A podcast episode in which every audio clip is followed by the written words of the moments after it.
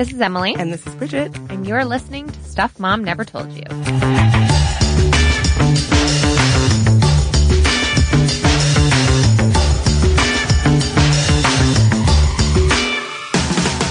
And today I'm so excited to talk about one of my favorite topics, which is punk rock and Riot Girl. If you've listened to Kristen and Caroline tackle this topic, um, we're going to be doing it a little bit different. So you could think of this as really a companion piece to the really great episode they put out um, called Women and Punk. Um, I have been a long-term uh, love lover of all things punk, really all things music in college, I was actually a radio DJ at my local college radio station, WZMB, Greenville, North Carolina. Oh my God, you've been behind the mic for a while oh, then. I have. No wonder you look such like such a natural for the podcast. Yes, I was DJ Coleslaw was my handle, and that is a reference to uh, Enid Coleslaw from the comic book Ghost World. And I DJ'd a radio show only punk music. So I've been a big punk fan for a long time. I've always loved Riot Girl, And today I am so thrilled to talk through some of the ways that black women have kind of sadly been erased in the history of punk music and the history of retelling um, the story behind what you might think of as Riot Girl and why that is. Yeah, and punk rock, I think, is typically thought of as a white thing. It is. Right? It, or at least it's predominantly, even like punk rock of the 80s and 90s. We think of a lot of British bands that come to mind, like The Clash, what is it, the Sex Pistols, and even into the sort of 90s grunge, which I know is not technically the same exact thing as punk. I'm no punk expert, but I think of a lot of angry white people. Totally. And I think, I think that perception does persist. And I think that's fair because punk definitely has roots in this hyper masculine um, response to sort of white working class frustration, mm. particularly in the UK. So it's totally fair. But that doesn't mean that there wasn't a place for black musicians, particularly black women in these movements. Um, there's this great quote from Dazed magazine there's no denying that the UK punk scene was in part driven by the anger and isolation felt by white working class. But punk music is not the sole property of whiteness, even though to many people of my generation it may appear that way at first glance. Like many facets of pop culture, its historical image has been whitewashed. When you think about punk's history, it's bands like The Clash, The Sex Pistols, The Ramones that immediately come to mind. And so I think it's important that even though, yes, it may have these roots in, in white frustrations mm. of the working class, punk music has the same kind of roots in black communities. Yeah, and in so many ways, as we've talked about music and cultural appropriation in the past, Oh Miley comes to mind. But what I find really interesting about punk here is that that article goes on to say that in many ways, black people were the original counterculture figures. And in so many ways, like rock and roll has its roots in black culture. Completely. I mean, if you take in, you know, classes on, on anthrop- cultural anthropology and where punk and rock and roll come from, it really undeniably does have roots in, in black musicians. Going back to folks like Chuck Berry and Bo Diddley, these are folks who were really improvising, really trying a lot of new things, and a lot of why things like rock and roll and then later punk, why they stuck around so, so fervently. So for instance, there's always been this really obvious connection between punk music and, you know, musical genres like reggae. I think that you can definitely hear their influence in there.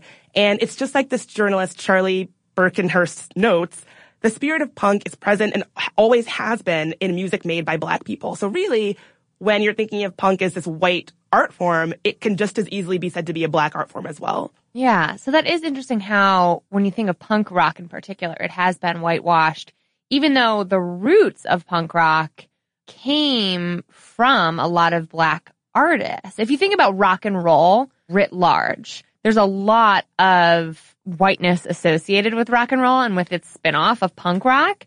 But in reality, a lot of that cultural appropriation started way back in the 50s. So NYU's uh, cultural anthropologist professor Maureen Mahon uh, explains in this book what are you doing here? A black woman's life and liberation in heavy metal. She says that it, you know, this, as more white people started to be attracted to rock and roll, black people started to think this is for them, not for us. There were always black people participating and present, but they had started to be outnumbered. So beyond the sheer outnumbering, white rock musicians often had more success performing songs originally recorded by black blues, R&B, and rock musicians. I'm thinking Elvis, right? Elvis became, he was the original Miley. Oh, he was. right? Like he became controversial and he became known for the ways in which that white southern dude was basically embracing artistry that had originally really been a black thing. Right. And if you've ever seen the movie Dreamgirls, which by the way, if you haven't seen it, it's so good, um, they illustrate this so nicely in, with the idea of they have this soulful song that this black girl group you know, sings, and that when that song is re-recorded by white teenagers that sound very bubbly, it becomes an instant smash hit. Huh. Um, and so I think, you know, there are so many illustrations of that throughout culture, but really it's, it's just like Maureen Mahon says, this idea that it becomes something that you then associate with whiteness, whether it actually has roots in whiteness alone. Irregardless of that, it just becomes something that you think of as white. Mm. And I think as someone who has been a long, you know, lover of all kinds of music, but specifically punk, that certainly jives with my personal experience. You know, I grew up feeling very isolated being like a black punk fan, particularly a black, a black female punk fan, but I grew up feeling really self-conscious for liking something that was quote unquote for white kids. Huh. Um, I grew up, I wouldn't say I was teased for it, but I was never very open about my, you know, love of punk, but I never felt comfortable talking about it. When I would buy CDs at the record store, I always remember feeling this kind of weird sense of shame. Huh. Or I would sometimes, this is so embarrassing, but I would sometimes ask, um, I remember I was buying a Weezer CD and I asked, do you guys offer gift wrapping? Because I didn't want the, the teller to be like, oh, why is this black girl buying a Weezer CD? so it's definitely been part of my upbringing. Wow. And I think from the research, you actually see a lot of, of black kids who, who grow up feeling this way. Huh. Um, there's been an entire movement started called the Afropunk movement that started as a collection of message boards online for other black punk fans to find each other and connect and swap stories and swap zines and swap CDs. Now that whole movement has grown into an international phenomenon. They have they have a global um, festival. They have festivals in South Africa, New York, Atlanta, Brooklyn, and it's really taken off as this cultural thing. Now it's sort of it started as sort of this thing that a lot of black kids felt kind of anxiety around, but now it's sort of the who's who of like the black glam, glam folks. You see lots of, you know, there was a spread in Vogue magazine of the various fashions at Afropunk and oh Solange Knowles performs there. right. It's, just, it's now it's this like very hip, cool thing. But in the beginning, it definitely did not feel that way. So would you say Afro punk is a different genre or is it a reclaiming of a genre that had been whitewashed? I think it's a reclaiming and okay. I think it's sort of carving out space for these black punk fans who have long felt isolated, ignored, erased, or just felt kind of weird about liking something that has been associated mm. so heavily with whiteness. It's a reclaiming and a way of opening up space for those folks to connect and meet each other and feel good about it. So basically, what it comes down to is that black folks aren't the people that we talk about when we talk about punk music. And we're going to talk about why that's such a big problem after this quick break.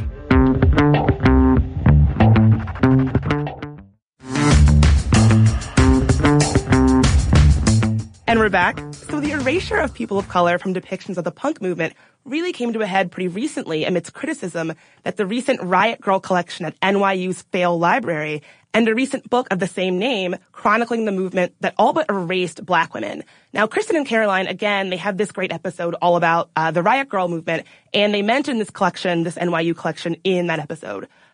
So wait, can you back up and, and explain to me, because I had not really heard of the term Riot Girl before today's episode. So what, what is Riot Girl all about? Yeah, so according to Race and Riot Girl from a journal out of the University of Washington's Department of Gender Studies, quote, Riot Girl is an international underground feminist movement, mainly youth-oriented, that initially emerged from the West Coast American alternative and punk music scene. Um, you could think of that as bands like the Slits, the Raincoats, Heavens to Betsy. This was really, and Carol, Kristen and Caroline, shout out to them because they break this down so nicely. This was really a movement about young women getting to college, feeling a little bit frustrated with the lack of ability to talk about things they were dealing with, things like sexual assault, things like sexism, and expressing those frustrations through music. And in this case, Riot Girl is spelled with a bunch of R's in there, right? So it's like a growl. Riot Girl. Girl. Yeah. So these are like angry young women screaming slash shouting slash singing their, their feels. Which I think is a really cool artistic expression of, uh, totally understandable and righteous anger. Yeah. I mean, I, I'm just to be clear, I love Riot Girl. I think a lot of what we're going to talk about in today's episode critiques and pushes back on the whiteness of the spaces that Riot Girl presented, but I really found my voice through a lot of these screaming young women, through folks like Kathleen Hanna, who's one of my idols, through bands like Le Tigre. These were groups that, that really were seminal in my development, so I don't want it to come off like I'm trashing them because I'm definitely not. But I think it's important that we sort of think back to the criticisms of the movement and mm. why certain women maybe didn't feel as involved as they maybe could have or should have. And it actually really reflects the fractions within the feminist space more broadly, right? I think we've talked on this ep- on this show. And by the way, I think we're screaming uh, angry women on the podcast variety on occasion too. So I fully identify with this artistry and this art form. But um, it, you know, we've talked on this show before about the friction when it comes to uh, movements to end racism and movements to end sexism and the importance of intersectionality. And this is really taking that intersectional feminist lens and bringing it to the punk music scene. Totally. Basically the same arguments that black feminists and white feminists are having today in online spaces and academia those same arguments were happening on the mosh pit, you might say, during the Riot Girl movement.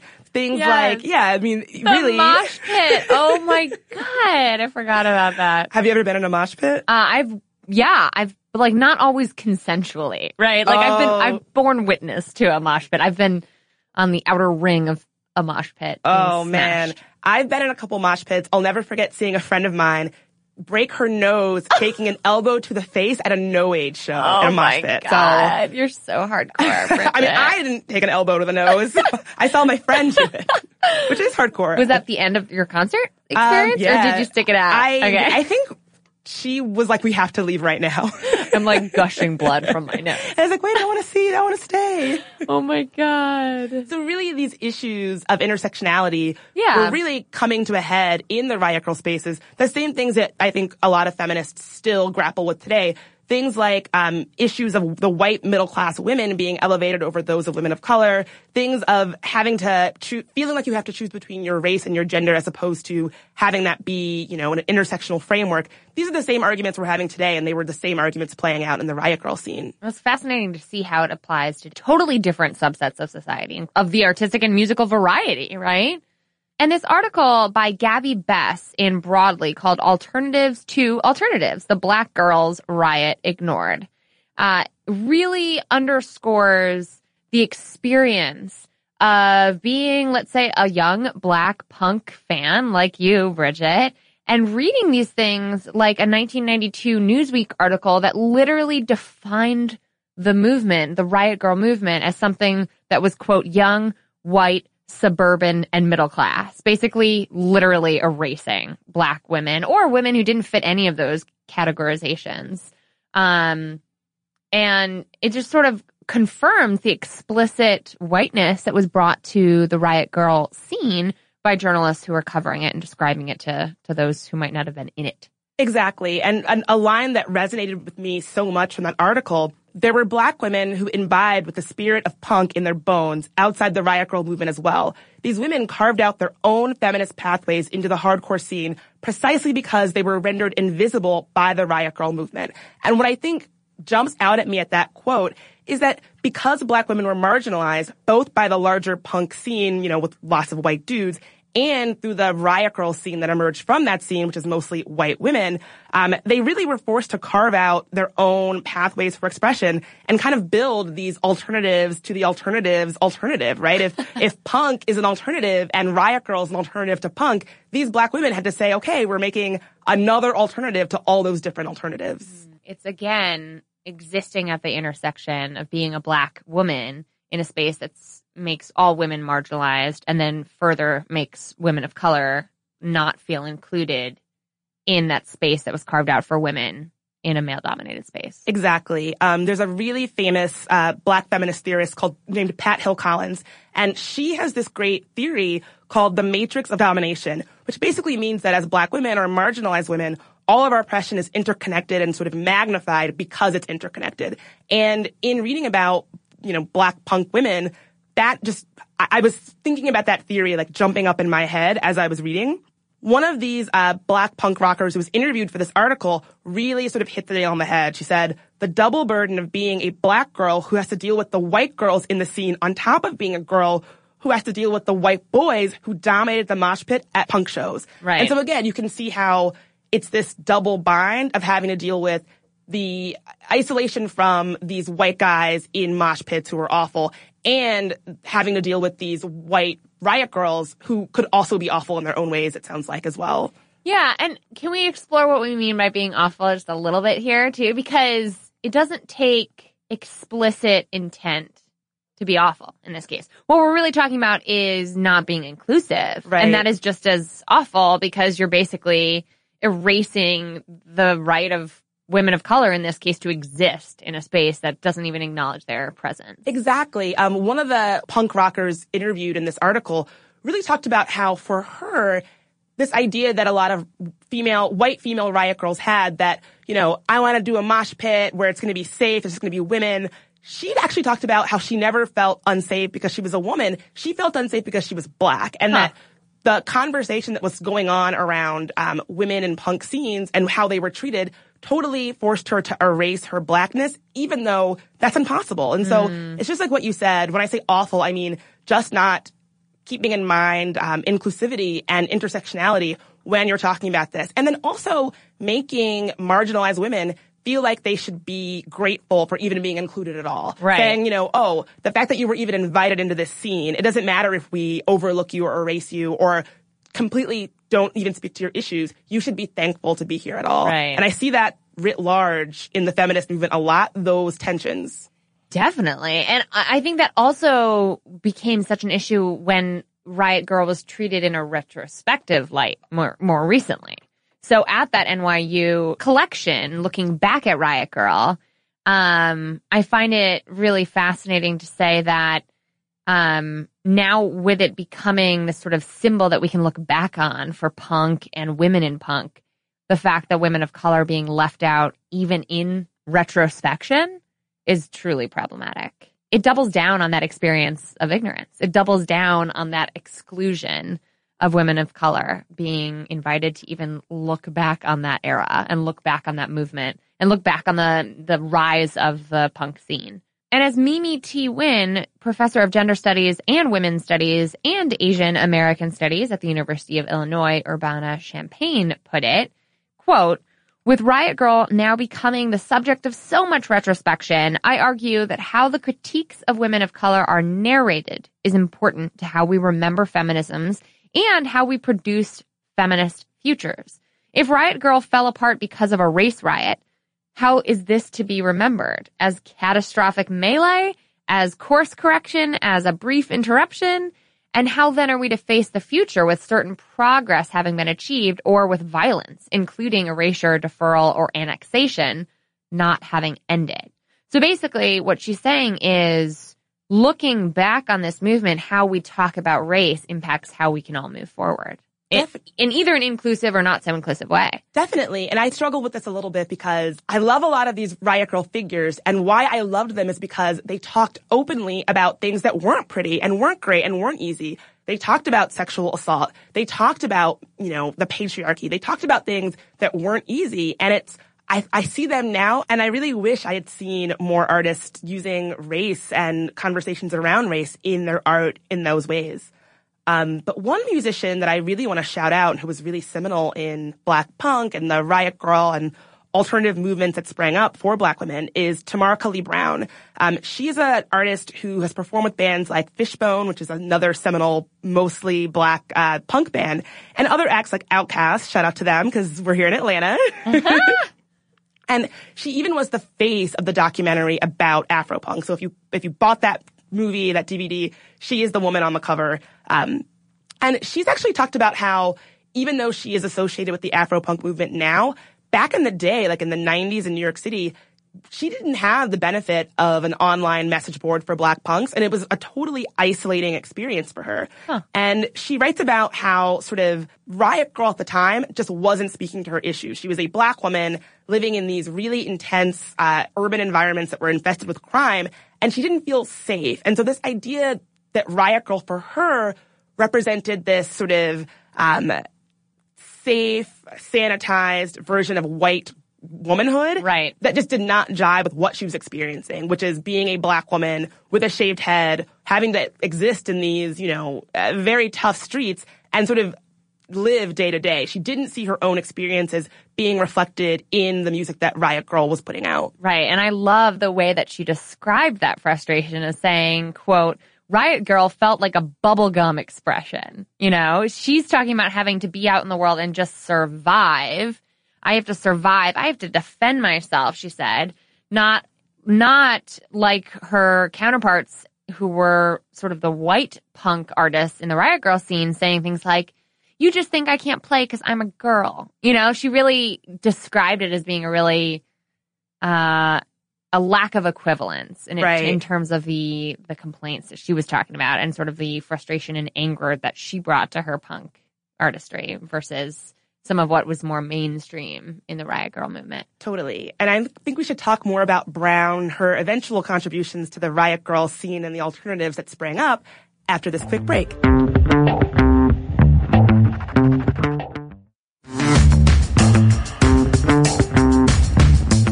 Back, and we were just talking about how black women feeling isolated from the punk and Riot girl scenes were really forced to carve out their own spaces as an alternative to the Riot girl scene that did not seem very inclusive to them. And what I love about this is that it starts with a party, like most good things in life. Um, Brown met up with other rockers uh, like Maya Glick and Honeychild Coleman and eventually organized something called Sista Girl Riots, a series of DIY punk shows for black women as an alternative to the punk scene that was dominated by white men and the Riot girl scene dominated by white women. Their first show was Valentine's Day of 1997 and it sounds lit. I just love the like reclaiming of the name too. Sista Girl with a hard gur in there too, which is a great way to sort of highlight the sisters involved in the scene, right? Like yeah. black women in the scene. And one of the fun facts about the Sister Girl riots is that they made space for white allyship. So they really went out of their way to be inclusive um, even more so than I would say Riot Girl as a movement had been for black women or for women of color in the punk scene. So iconic feminist punk band, um, sort of lead the Slits' is Ari Up, one of your favorite musicians. I love Bridget. the Slits so much. she performed as a, you know, as a white woman in the Riot Girl scene. She performed as an opener at, at a Sister Girl ally. Um, so it's, it's really interesting to see that behavior of inclusivity modeled through the Sister Girl riots. And so you might be thinking, why does anyone care about this? Who cares? No black women in punk? Sure. Why is it an issue? but it's an issue because representation really does matter. If you listen to our Lisa Simpson episode, you know that it's important for people of all kinds to see themselves reflected in different spaces. And growing up, I never saw myself reflected in this, this scene that I loved so much and that connected, that I connected with so much. And so having these conversations now and going back and lifting up the examples of black women in the punk scene is very, very important. And I think that someone who noted this very well is LaRonda Davis, who is the president of the Black Rock, the Black Rock Coalition. She argues for the necessity of more representation, not just for black women in punk, but for black women in general. She writes, I never looked at a magazine and thought that that was what I was supposed to look like. On the one hand, it's actually kind of liberating to, to not be the standard for what womanhood is. That standard put a lot of women in boxes and they lived their lives trying to get out of that box. Black women were never even allowed in the box. Mm-hmm. I wasn't looking at a TV saying, oh, that represents me. I wasn't listening to music telling me about my experience. I had experiences that told me I wasn't concerned with these things that the happy songs were about. And so I think that quote really nails it for me why it's so important to see yourself reflected, why representation really does matter. In media of all kinds, including music. Totally. Yeah. And I think it's any episode about the history of black women and punk would be we'd be remiss to not mention that one of the songs that I think of as the feminist punk battle cry is actually we have it because of a black woman. Um, you probably know the song. It's "Oh Bondage Up Yours" by the X-Ray Spex, and they had this amazing black woman singer called Poly Styrene, which is a pun on sort of the plastic thing that you get your hamburgers wrapped in. Um, and really, what I think makes this song such a feminist battle cry is the opening lines, which if you know the song, you know how it goes. Well, which we're gonna play. Yeah. For our listeners. It's just an amazing song. It's so great. If you don't know it, you're gonna love it. Some people think little girls should be seen and not heard, but I think, oh bondage, up yours! One, two,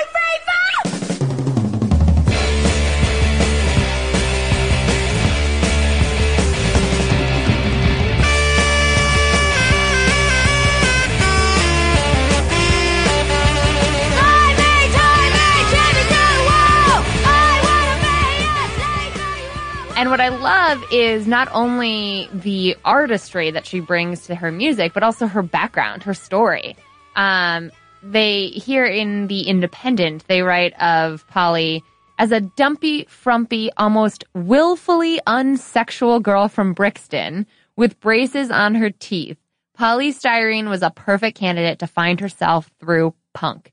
Turning this persona on its head into an art form, she became one of the movement's principal female figures. Her song, Oh Bondage Up Yours, a feminist rallying cry. I love it so much. And even Kathleen Hannis, who is often cited as an early originator of Riot Girl, although she would probably push back against that title, she often cites Poly as a major musical influence. In Poly's obituary in the New York Times, Kathleen Hanna was quoted as saying, Poly at the way for me as a female singer who wanted to sing about ideas. Her lyrics influenced everyone I know who makes music. And I think that's so important when you have this person who is often cited as a seminal figure in punk who went on to do all these really important uh, female-led projects like Le Tigre and Bikini Kill, saying, "Oh, if it wasn't for Poly and X-Ray Spex, these folks might not even be here."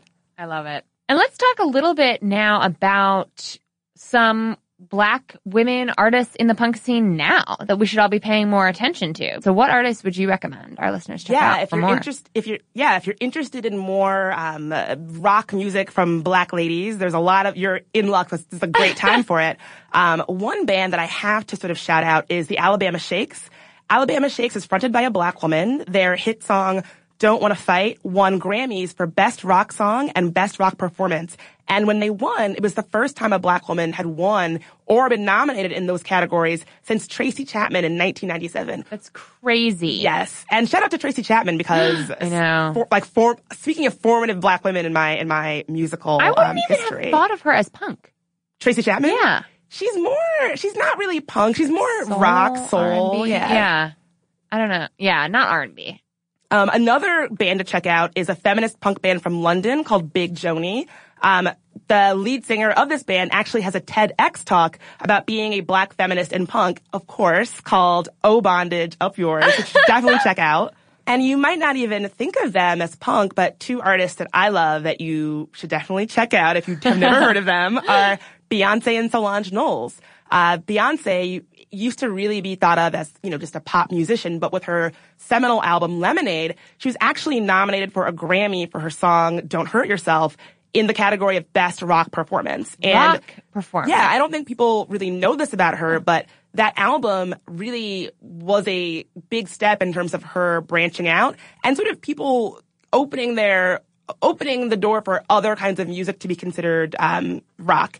That track she co-created with Jack White from the Mm-hmm. White Stripes, right? So he, or he was at least sampled on that track too. And he is like, the White Stripes is a hundred percent rock and roll. Oh, for sure, for that sure. That makes a lot of sense. Um, I know there was a lot of, fr- of noise when Beyonce was nominated in a, in a rock category from people who were probably super hardcore traditional rockers.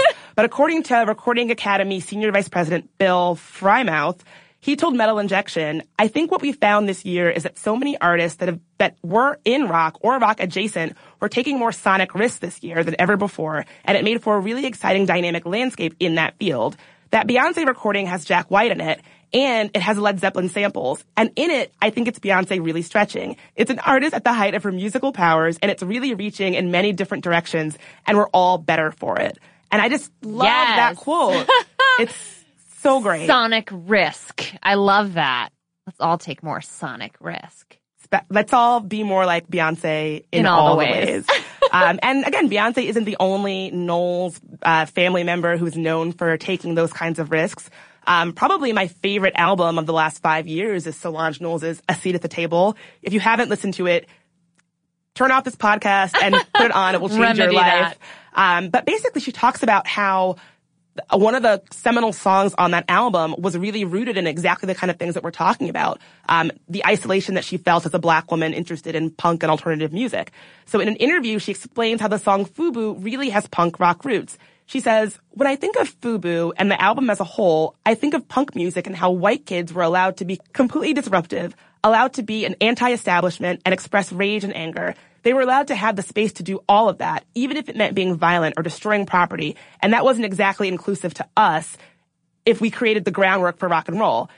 If we were inclusive and we were violent and destroying property and able to express that kind of rage, then it would not be allowed in the same way. And so even though Fubu is not a song that you might think of as traditionally punk, it really is rooted in exactly what we're talking about today. This feeling of isolation that a lot of um, black kids grow up feeling looking at their white punk counterparts. And FUBU stands for something. For us, by us.